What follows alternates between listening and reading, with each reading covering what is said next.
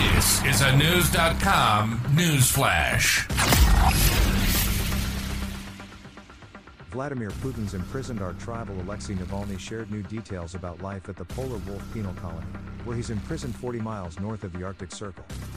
News.com has learned that the political prisoner wakes up to music praising Putin and the current Russian regime every morning. And here, every day at 5 o'clock in the morning, we hear the command, Wake up! Followed by the Russian national anthem. Immediately afterward, the country's second most important song is played, I'm Russian by Shaman, Navalny's ex post read. Everyone knows it, parodies of it are recorded, and so on. Of course, I was certainly curious to listen, but where in the prison I could do it. And then I was taken to Yamal, he said, referring to his transfer to the Polar Wolf Penal Colony where the 47 year old political dissident is being held.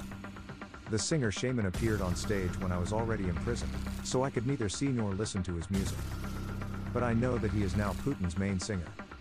And he has the most popular song, I'm Russian, Navalny said. Navalny, who is known for his sardonic observations of the Russian state, was not lost to the irony of his predicament and noted that he was sentenced to 19 years in prison. Because he participated in pro Russian rallies, but is now exercising to the song I'm Russian for educational activity and correctional purposes. Navalny was a popular opponent of Putin and exposed alleged corruption within the Russian government. He was sentenced to prison on trumped up charges until the age of 74. Shaman is a pro Kremlin propagandist whose real name is Yaroslav Dronov, is now a staple on Russian television touting nationalistic ideologies. According to the Moscow Times, the 32 year old's latest song Zhivoy, which translates to Alive, is about a Russian hero who came home alive.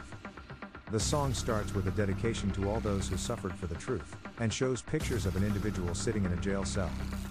For many, this has paralleled Navalny's life since he returned from Germany after receiving treatment for poisoning.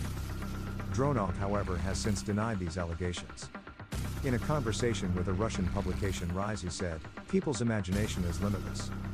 Everyone sees what they want to see. As the president said, chatter that has nothing to discuss.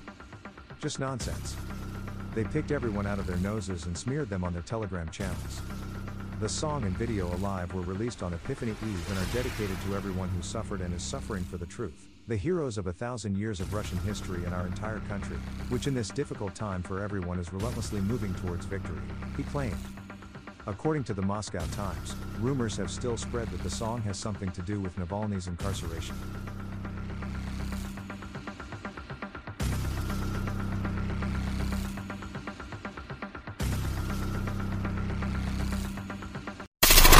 Knowledge. Knowledge.